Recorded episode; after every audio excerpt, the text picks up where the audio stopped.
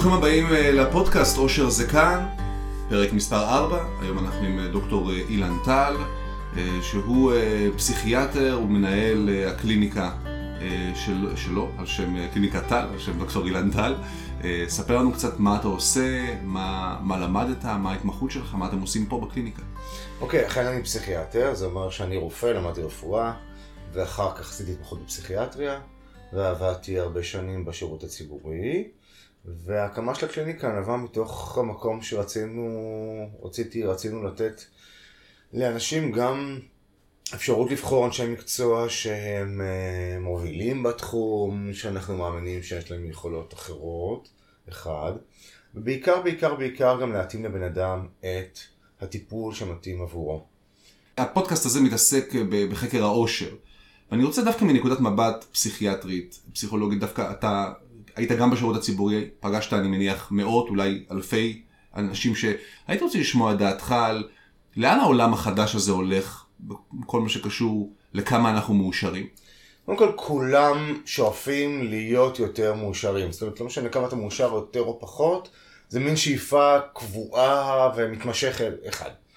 שתיים, מה שמאוד מאפיין אותנו בעידן הנוכחי זה בלבול מהותי בין שני מושגים, הנאה ואושר, והנאה היא לא אושר.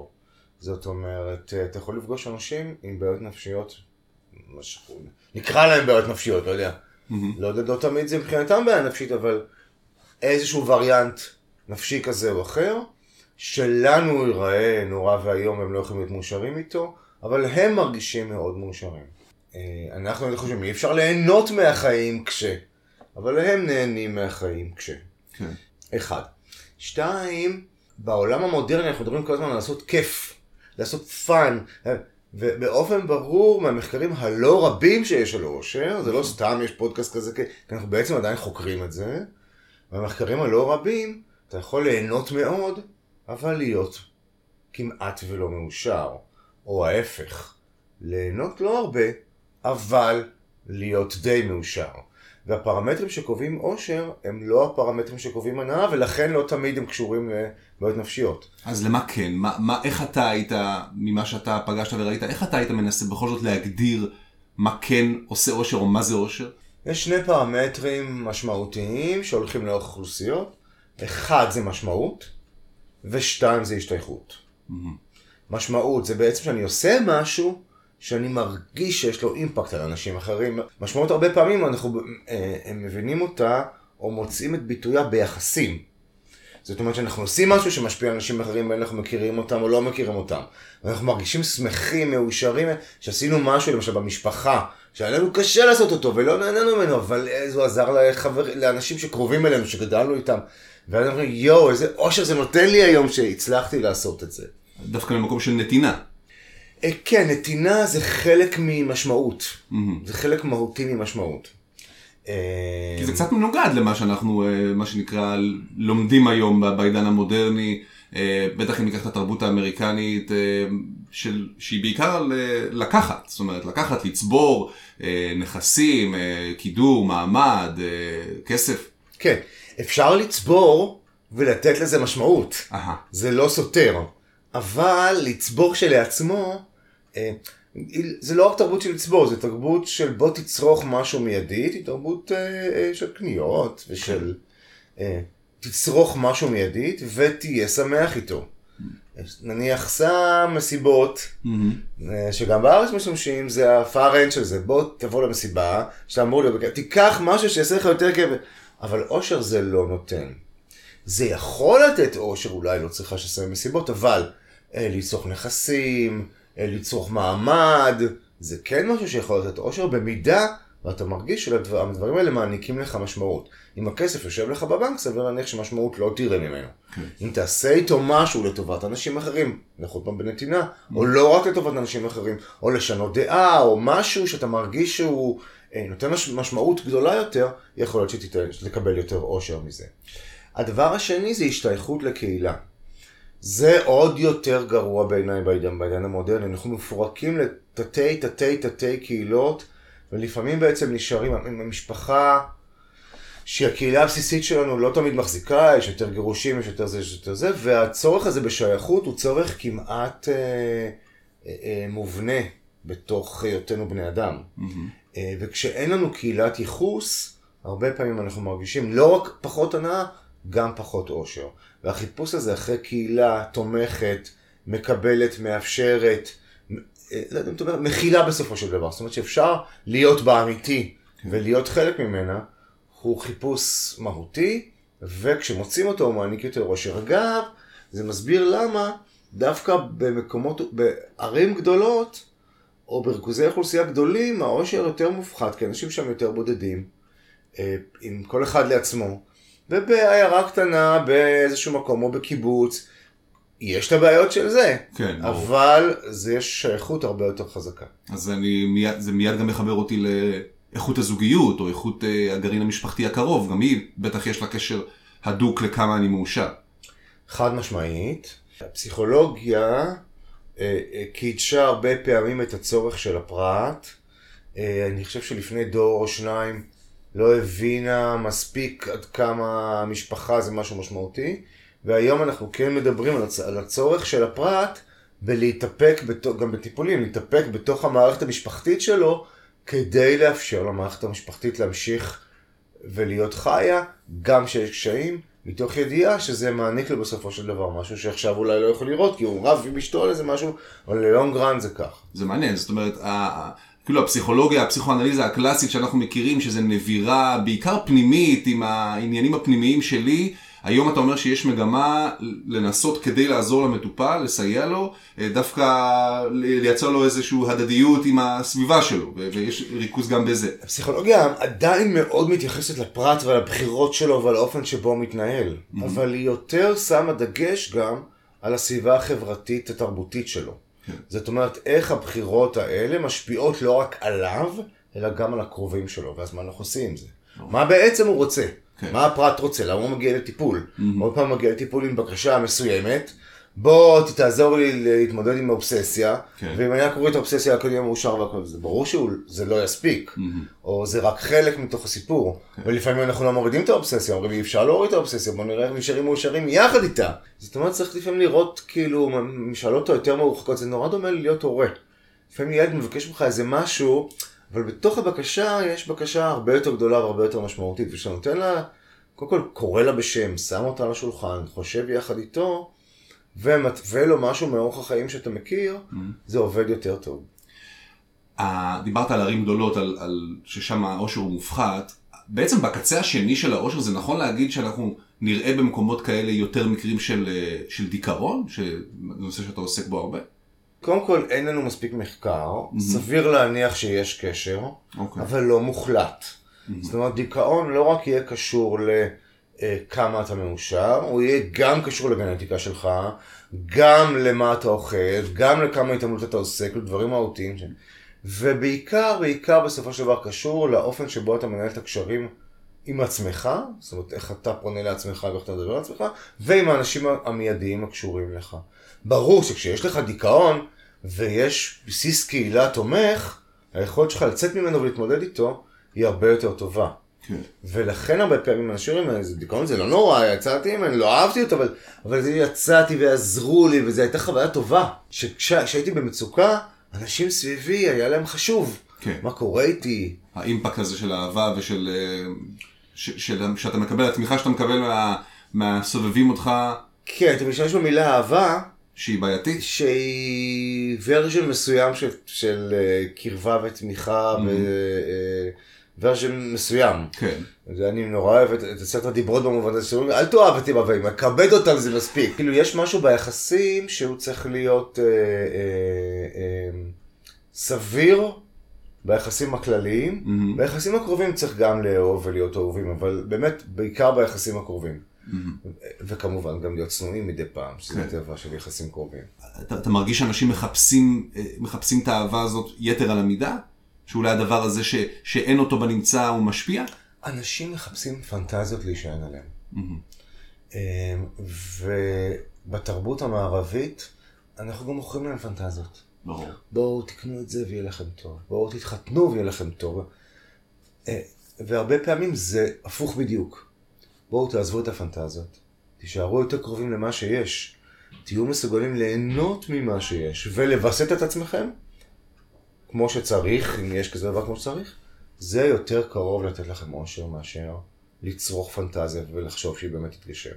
המשפט הזה, תהיו מסוגלים ליהנות ממה שיש, הוא נשמע לי, נשמע לי משפט מפתח. השאלה היא, האם זה משהו שבכלל אפשר ללמוד לעשות אותו? או שזה, אתה יודע, יש כאלה שיש להם משקפיים ורודים, והם אה, סבבה להם, טוב להם, ויש כאלה שהם אה, תמיד יחפשו מה שפחות טוב, יסתכלו על חצי הכוס הריקה. קודם כל, ככל שאתה יותר מורכב באישיותך, או יותר רגיש באישיותך, אתה תראה יותר דברים. Mm-hmm.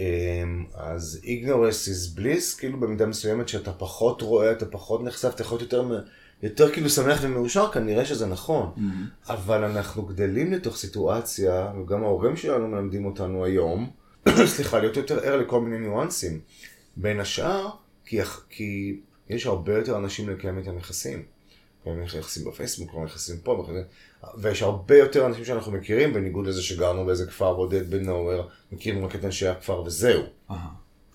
אז ה, אה, התכונה הזאת של לשחות כמו דג בין אנשים היא חשובה, בשבילה צריך לראות יותר, אבל גם רואים את הדברים הפחות טובים. אה, אז אני לא בטוח שזה... כאילו יש אנשים שהמשקפיים שלהם ורודים, מה זה אומר שהמשקפיים שלהם ורודים? ברור שיש אנשים שיש להם גם משקפיים ורודים, אבל הרבה פעמים זה גם אנשים שהעולם פחות מורכב להם, יותר פשוט להם. אגב, יש לא הרבה כאלה, mm-hmm. יש מעט כאלה, והרבה פעמים גם מפסידים חלק מהעולם בגלל זה. כי הם 아, אה. בוחרים להתמקד ב, ב, בדברים הפשוטים. כן, אמרת לי שיש לך כאב ראש, אז יש לך כאב ראש, אני לא שומע שבעצם התעצבנת עליי בצהריים, שהייתי ככה ואין לך זה. אבל מחר כולם ישכחו את זה. אבל אם אני הייתי רגיש, גם שמעתי את זה שהיא התעצבנה לה בצהריים, ואז זה מתחיל להיות סיפור. כן. ואת הסיפור הזה בעצם, אנחנו, אנחנו מלמדים שצריך לנהל. זה התעצבנה בצהריים, אז זה טבעי, וזה אמור להיות ככה, ואיך מנהלים את זה, ואיך מתקרבים, ואיך זה. זה לא אמור לפגוע באושר בסופו של דבר. להסתדר עם מה שיש, קודם כל זה לא אומר להפסיק לשאוף ליותר. Mm-hmm. זה עדיין לשאוף ליותר, אבל עדיין להסתדר עם מה שיש. יכול להיות ששנה הבאה אני אקבל מה ששאפתי, ויכול להיות שלא. אבל גם שני הדברים האלה אני בעצם אמור להסתדר וליהנות מספיק. כן. אחד.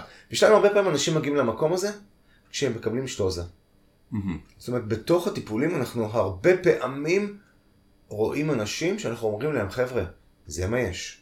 לא תהיה נשיא ארצות הברית כמו שחשבת שתהיה. אוקיי, וזה בסדר גמור, זה לא כן. רע או טוב. זה זה. זה כן, זה זה, זה יהיה רע או טוב. ברגע שתתחיל להתייחס לזה כרעיון טוב. ואז בעצם אתה מתחיל לקבוע על איך יהיה מצב רוח שלך, איך תרגיש, איך תתמודד. לקבוע איך יהיה מצב רוח שלך, כלומר, יש פה איזשהו, יש איזו יכולת שלנו כבני אדם, אה, אולי דרך טיפול או דרך איזושהי רמת מודעות שאתה מפתח, להגדיר איך אני חווה סיטואציות אובייקטיביות שקורות לי, למשל העובדה שאני לא אהיה נשיא ארצות הברית, ואיך אני מתייחס לזה. נכון. זה בעצם, זה נכון. בעצם... נכון, אבל זה ריאקטיבי. כלומר? קרה לי משהו, הרי אני באמת רציתי להיות נשיא ארצות הברית, כן. אבל זה לא יצא. זה, אני רציתי, אז זה לא יצא לי. מה אני עושה עם מה שלא יצא לי? זה הכיוון שאליו אנחנו מדברים בלווסת מצב רוח. ולא לשנות מלכתחילה התנהגות בצורה כזאת כדי שמצב רוח שלי יהיה טוב או רע. גם את זה אנחנו עושים מדי פעם, mm-hmm. אבל uh, אנחנו יותר מכוונים למקום שבו זה תלוי גם איזה מטופלים ואיזה אישיות יש להם ויש לנו. אבל עקרונית, ננהל את החיים כמה שיותר טוב שאנחנו יכולים, יקרה מה שיקרה, נמצא את הדרך להתמודד. ואתה מצליח לראות אה, ממש אה, אה, שינויים שאנשים עושים, מצליחים לעבור בדרך שבה הם, הם חווים נגיד משהו ש, שפעם היה מפיל אותם והפרשנות שלהם לאיזשהו אה, אירוע הייתה מקריסה אותם ועכשיו הם פתאום מצליחים אתה יודע, כנראה לא לשמוח, אבל, אבל לחיות עם זה באיזשהו שלום, לשמור. א', בוודאי, בהחלט ברור. במכורים זה הרבה יותר קל לראות את זה. Mm-hmm. זאת אומרת, הייתי רץ לסמים ברגע שהיה קורה משהו כזה, ועכשיו בעצם אני לא רץ לסמים. כי אני מוצא דרך אחרת לווסת את עצמי. אה, להרגיע את עצמי, להרגיע זה גם מילה טובה, לא רעה להשתמש בה. Mm-hmm. להוריד את העוצמות ולראות מה, מה קורה לי בסיטואציה הזאת. ואז בעצם לא לחזור להשתמש, או לא להגיד לו את התגובה שהגבתי כמו מקודם בוודאי. אז אם אני מצליח כאילו to master את היכולת הזאת להגיב באופן רגוע, או רגוע יותר, תואם. תואם, תואם ליכולות שלי, תואם לסיטואציה שבה אני נמצא. אז אני בדרך להפוך להיות אדם שהוא לאורך זמן מאושר יותר, כי אני פחות נמצא בלופ, ה... ה... בלופ האינטנסיבי הזה של אה, אה, ביקורת כן. עצמית. כן, אני שומע את ההסתייגות. כן, זה, אבל זה אושר יותר עצוב. תסביר. חלק, אנשים שעושים טיפול נפשי, מהמם. ומגיעים למקומות שאנחנו רצינו הרבה פעמים שהם יגיעו, אז הם מסתובבים איזשהו, אה, אה, כאילו, הם מאושרים. אבל גם העולם טפל יותר. אה, כי אין, כי אין קצוות. אין, אין פנטזיה. Mm. הפנטזיה קצת מתקלקלת. כאילו, מה ציפיתי שבת הזוג שלי אשתי תהיה כזו? היא לא מדהימה כזו, היא- אני אוהב אותה. מה- מסתבר? שהיא גם אפילו נכנס לשירותים, עושה כל מיני דברים שנשים לא עושות, כן. חס וחלילה. אה, ואז אתה אומר, אוקיי, זה טוב לי, ואני לומד לחיות עם זה, ואני יודע ליהנות מהדברים שיש, אבל אני גם בעצם רואה כל הזמן את מה שאין, ואת זה שבסופו של דבר מי שמווסת אותי, זה אני את עצמי. נעזר בקהילה, נעזר בזה, זה, אבל בסופו של דבר אני עם עצמי יותר בודד, לבד, בתוך הקהילה שלי. ויכול להיות שדווקא, כאילו הקוטב השני, הרכבת הרים הרגשית, אה, שהיא, אה, אני מתאכזב נורא ואני לוקח נורא קשה ואני יכול יומיים להיות בבית ולא לצאת, ומצד שני כשאני מצליח להשיג איזשהו הישג אני נורא נורא נלהב מזה, אז יכול להיות, מה שאני מבין ממך זה שיכול להיות שהחיים האלה, הצבעוניים יותר, על כמה שהם קשים בירידות, הם יותר מרגשים. הם יותר מרגשים. ברור. Mm. ברור שהם יותר מרגשים, אבל הרבה פעמים ריגוש שלילי. כן. והריגוש החיובי, אגב, אנחנו יותר נוטים לזכור דברים שליליים מאשר דברים חיוביים. אני שואל אותך על דברים שאתה זוכר מהילדות, באופן טבעי תספר לי חוויות שליליות ולא חיוביות. יש לנו התניה חזקה לזכור את הדברים שליליים, כי הם נוגעים לנו כנראה גם במקומות מסוימים במוח. אז, אז, אמ, אז בחיים כאלה שיש רכבת הרים, בסופו של דבר בן אדם יבוא ויגיד, "אה, רע לי, כי אני זוכר את הדברים השליליים. כשאנחנו מדברים על התקפי חרדה, ותופעות שהן אה, קיצוניות, ב, אם זה בכלל קשור ל- לריגושים האלה, זה, זה מתחבר על האופן שבו אני מגיב לחוויה האובייקטיבית של התקף חרדה. אה, זה בעצם על אותו רצף, זה היכולת לזהות את עצמי או לזהות את הסיטואציה רגע מבחוץ, ולא לצלול אליה עד הסוף. כן, in a nutshell, כאילו בקיצור נמרץ, כן. כן. אמ, חרדה זה משהו שונה מדיכאון, במובן הזה שהצורך בשליטה הוא מאוד גדול. בדיכאון הרבה פעמים אתה חווה מחשבות של דיכאון שממש מגיע לדיכאון קליני, שאתה חווה מחש... מחשבות שמביסות אותך. גרוע, לא טוב, אשם, היית צריך להיות אחרת. חרדה זה איך לא עשית ככה כדי. איך לא שלטת בעצמך כמו שצריך.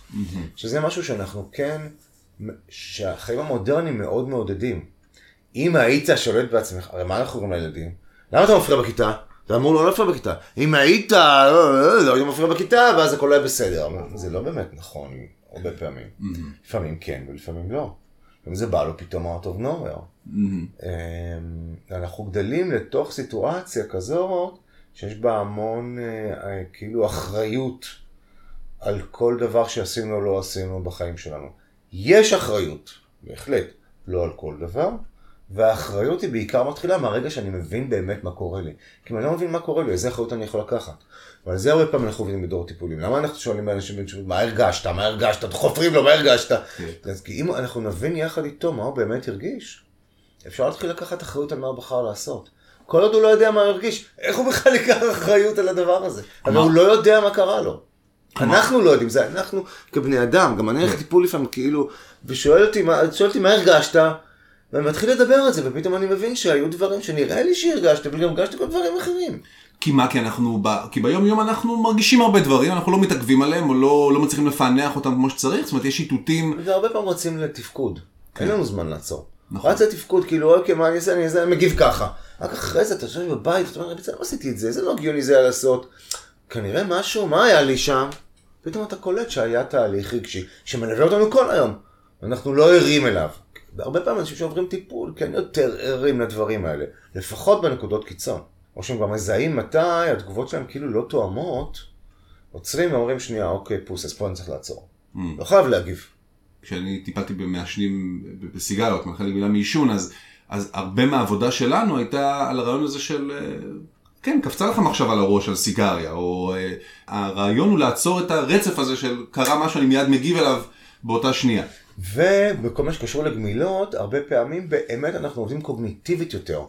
לא שבוא נראה איזה מחשבה, כמו בחרדה, בוא נראה איזה מחשבה קפצה. כן. ופחות עסוקים במה הרגשת. אתה יודע, אחרי זה הרגשת craving או הרגשת... בתוך יחסים, הרבה פעמים אנחנו עסוקים גם במה הרגשת. נעלבת ממשהו, למה הוא קשור? קשור לעכשיו, קשור לזה. זה משהו שהוא יותר אה, קשה לפענוח לפעמים. על מה זה מנגן בעומק. על מה זה מנגן בעומק. כדי שכשזה ינגן לך עוד פעם אותה מוזיקה. אז כבר תדע, המוזיקה הזו כבר מוכרת לך. כן, כי יש דפוסים, כשאתה מתחיל להיות קצת יותר מודע, אתה קולט שאתה, בואנה, אתה, אתה אוכל את אותו סרט, פעם אחר פעם, זה לגמרי אותו סרט. אתה פתאום שם לב לזה, אתה מרגיש אידיוט, ואז אתה אוכל את הסרט שוב, בדרך כלל. נכון, נכון. והרבה פעמים זה באמת אה, דפוסים מאוד עמוקים מהגיל שבה, שבו ההגנות הנפשיות שלנו היו נמוכות, והיינו תלויים לגמרי באנשים אחרים, והוא גיל הילדות. וראינו את האנשים האלה עושים אותו דבר שוב ושוב ושוב, ופשוט הפנמנו. אה, ש... וכמו שאנחנו הפנמנו, זה גם הילדים שלנו מפנימים את השטויות שאנחנו עושים. מטבע הדברים, וכנראה כבני אדם זה האתגר. להסתכל אחורה אה, ולהתחיל לעבד בעין את מה שעברנו, כדי שההווה שלנו יהיה שונה מהעבר שלנו. כן. אתה יודע שבבית ספר לפסיכותרפיה בתל אביב, Mm, יש קורס שקוראים לו צ- אה, צפייה בתינוקות. אוקיי. אה, שזה קורס מהמם. Mm, אתה מתעלק על משפחה לש... אוקיי. לשנה. כן. ויושב שם שעה בשבוע, ורק מסתכל על האינטראקציה בין ההורה לתינוק. Mm, עכשיו כביכול התינוק לא יודע, לא זה ולא זה. כשאתה לומד את הדפוסים שלו, תוך שבועיים שלושה, אתה רואה שהוא ריאקטיבי לכל דבר שקורה אצל אמא. והיא אומרת לו, רגע, יש לי פרצוף כזה. והוא מאוכזב לפעמים, והיא כמובן לא רואה, כי אפשר לראות את זה כל הזמן. ברור. וכשיש לך כאילו פונקציה שרק מסתכל מהצד, ממש רואים איך מגיל אפס, אנחנו כבר ריאקטיביים. הדפוסים האלה נבנים בהכי טבעי. אה, אה, וזה מרתק, מכיוון שאף אחד מאיתנו לא חושב שזה מתחיל בגיל אפס. שתיים, מכיוון שכל בן אדם שהיה יושב שם היה מסתכל והיה רואה דברים שהוא לא ראה מקודם. ושלוש, שכנראה לגילאים המאוד בסיסיים יש השפעה מהותית, ואז יש פה שאלה, איפה התרבות שבה אנחנו עובדים כל הזמן ומנהלים גם קריירה וגם זה וגם זה וגם, משפיעה על האופן שבו אנחנו מגדלים את הילדים שלנו. ועד כמה זה בעצם Mm. משפיע עלינו יותר מאוחר כבוגרים. ומה השערה שלך? אני, אני אישית חושב שזה דרכו של עולם, שאנחנו אמורים לפגוע בילדים שלנו ולא להקשיב להם. זאת אומרת, זה ככה אנחנו כחיות. כן. אה, תהיה פריצת דרך משמעותית אם מישהו יבוא עם איזה רעיון שכנראה יהיה מאוד פשוט, איך לעשות את זה הרבה יותר טוב. Mm, אה, אבל כרגע זו דרכו של עולם בשבילנו, וצריך להשלים גם עם זה שאנחנו כילדים לא הקשיבו לנו כמו שרצינו, ואנחנו לא מקשיבים לילדים שלנו כמו שאנחנו רוצים או כמו שהם צריכים. שזו החיה שאנחנו, שבעצם סביב גיל 20-30 נכנסים לטיפול פסיכולוגי, עושים אותו כמה שנים כדי להתארגן עם החבילה שאיתה הגענו.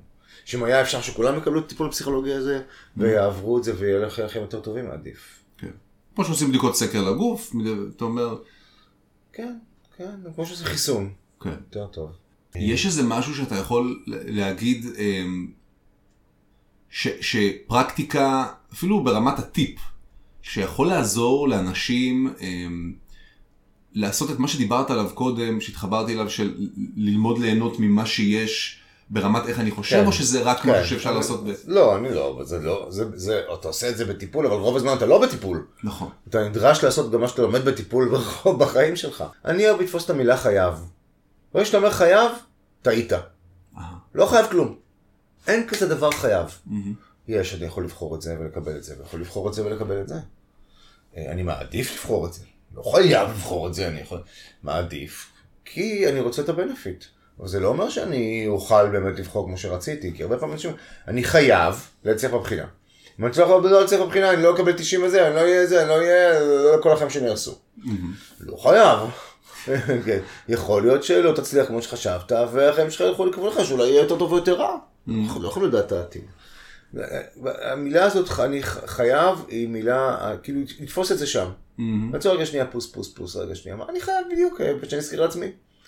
זה מספיק. כדי לעצור רגע ולהחליט, בואו נראה מה קורה לי, מה מתאים לי, מה אני רוצה.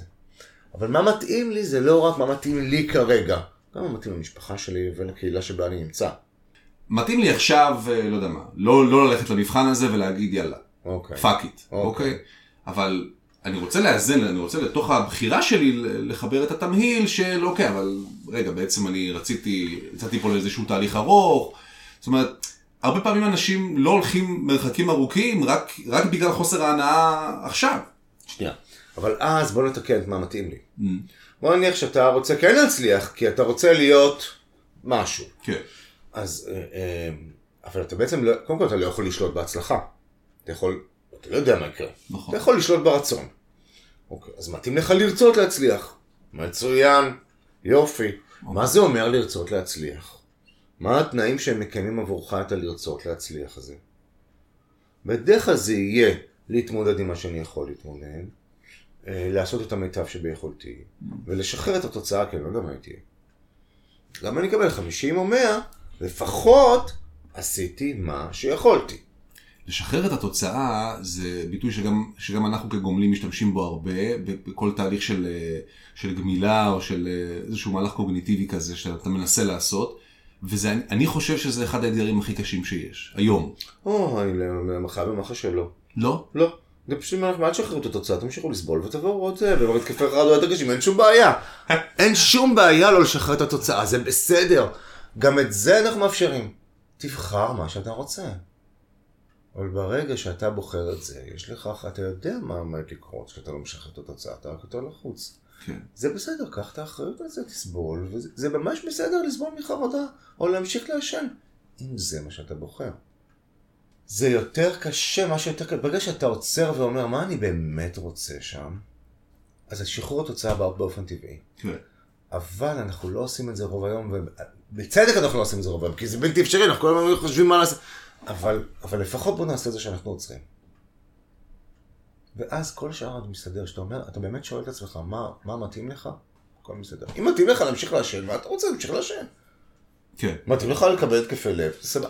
ברגע שאתה עושה את זה אתה מנטרל עוד משהו, וזה, זאת אומרת, אם מישהו מצליח להתחבר לגישה הזאת של תעשה מה שאתה רוצה והכל בסדר, זה שכבר אין ביקורת. זאת אומרת, אין ביקורת עצמית. כן, מיינדפולנס. בקצה של זה. מיינדפולנס. מיינדפולנס זה לראות את הרגע הזה בלי ביקורת, כי זה עקרונות של אה, מדיטציה, בהחלט בלי ביקורת. ואני אעשה עוד משהו. כן. אה, תמיד זה נמצא, כל הדברים האלה נמצאים ביחסים. זה לא נמצא מבן אדם לבד. וברגע שביחסים מישהו לוקח אחריות על הבחירות שלך, אתה לא לוקח עליהם אחריות.